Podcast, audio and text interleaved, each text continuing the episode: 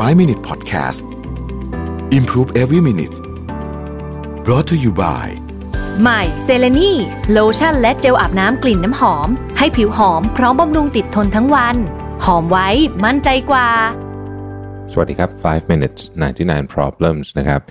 คำถามนี้ถามว่าทำงานแล้วต้องวางแผนการลงทุนยังไงดี ควรเริ่มลงทุนเลยดีไหม หรือว่าเก็บเงินก่อนนะครับ ต้องเรียนอย่างนี้ครับว่า ถ้าถามว่าควรเริ่มลงทุนเลยไหมเนี่ยผมคิดว่าการลงทุนเนี่ยยิ่งเร็วยิ่งดี มิติด้านเวลานี่เป็นมิติที่สำคัญจริงๆนะครับคือถ้าคนเริ่มลงทุนมันตั้งแต่อายุ 18 สมมุตินะฮะหรือว่า 20เนี่ยผ่านไป 20 ปีเนี่ยโอ้โหมันต่างกับคนที่มาเริ่มช้ากว่า 10 ปีมากเลยนะคือการการใส่เงินเข้าไปเนี่ยมันต้องเยอะกว่าเยอะมาก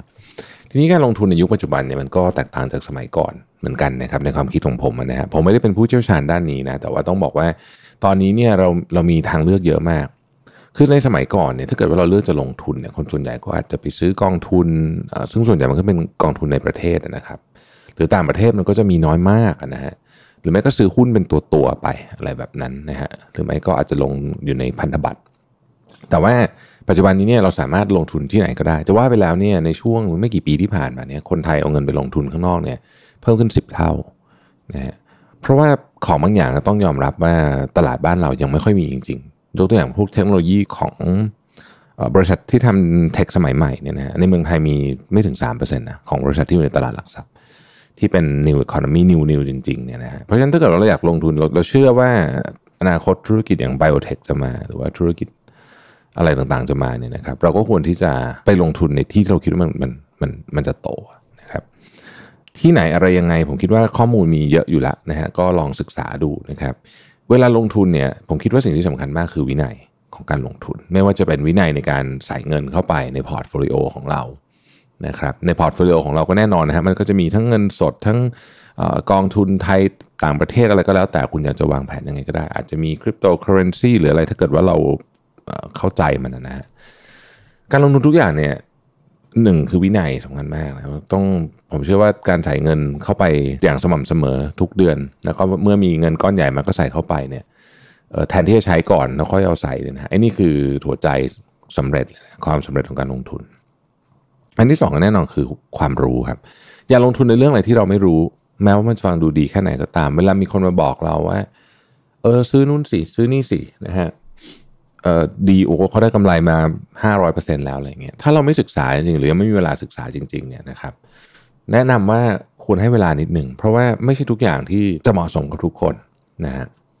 อีกอันหนึ่งคือเรื่องของแผนมันต้องมีแผนนะว่าเมื่อไหร่จะขายเมื่อไหร่จะซื้อ แค่นี้ขายแค่นี้ซื้อคัดลอสเป็นหรือเปล่า อะไรแบบเนี้ยแล้วก็ อีกอันหนึงก็คือทนจะถือเป็นนะคือถ้าเกิดว่าเราหาข้อมูลเยอะเนี่ยนะฮะแผนเรามันจะชัดเจน ว่าช่วงนี้เราอยากจะทำอะไร เราจะเราจะเพิ่มจะลดตรงนี้เพราะอะไรนะครับ ทั้งหมดทั้งมวลเนี่ยผมคิดว่าถ้าเกิดว่าเป็นคนที่ไม่ได้อยากจะลงลึกเรื่องนี้คือพูดง่ายคือไม่ได้อยากจะเทรดกันเป็นอาชีพเนี่ยนะครับผมคิดว่าให้มือมือโปรเขาดูแลก็ดีเหมือนกัน แต่ว่าเราก็ต้องเข้าใจด้วยนะว่าเราอยากได้อะไรรับความเสี่ยงได้แค่ไหน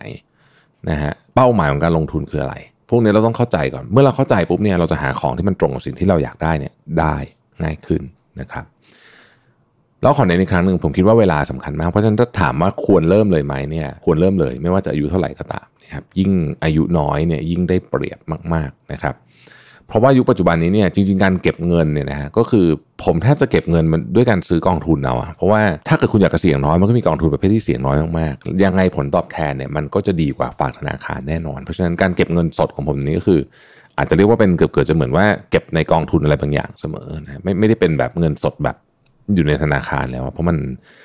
มันเอ่อ return มันต่ำมากนะฮะ ในยุคดอกเบี้ยต่ำแบบนี้เนี่ยเรายิ่งต้องพยายามศึกษาเรื่องการลงทุนมากๆ เพราะว่าสมัยก่อนเนี่ยมันเคยมีช่วงดอกเบี้ยสิบกว่าเปอร์เซ็นต์นะฮะต่อปีนะ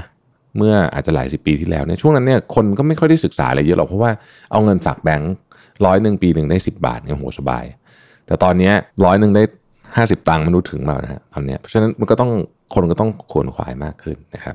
อย่างไรก็ดีเหมือนที่เขาเตือนกันทุกครั้งแหละการลงทุนมีความเสี่ยงนะครับ เพราะฉะนั้นเราต้องเข้าใจเรื่องความเสี่ยงให้ดี ก่อนที่จะเริ่มลงทุน ไม่งั้นเนี่ยเราจะลงทุนไปเนี่ยเงินก็เสียนะครับแล้วก็จะทุกข์มากด้วย ขอบคุณที่ติดตาม 5 minutes นะครับ สวัสดีครับ 5 Minute Podcast Improve Every Minute Presented by เซเลนีโลชั่นและเจลอาบน้ำกลิ่นน้ำหอม หอมไว้ มั่นใจกว่า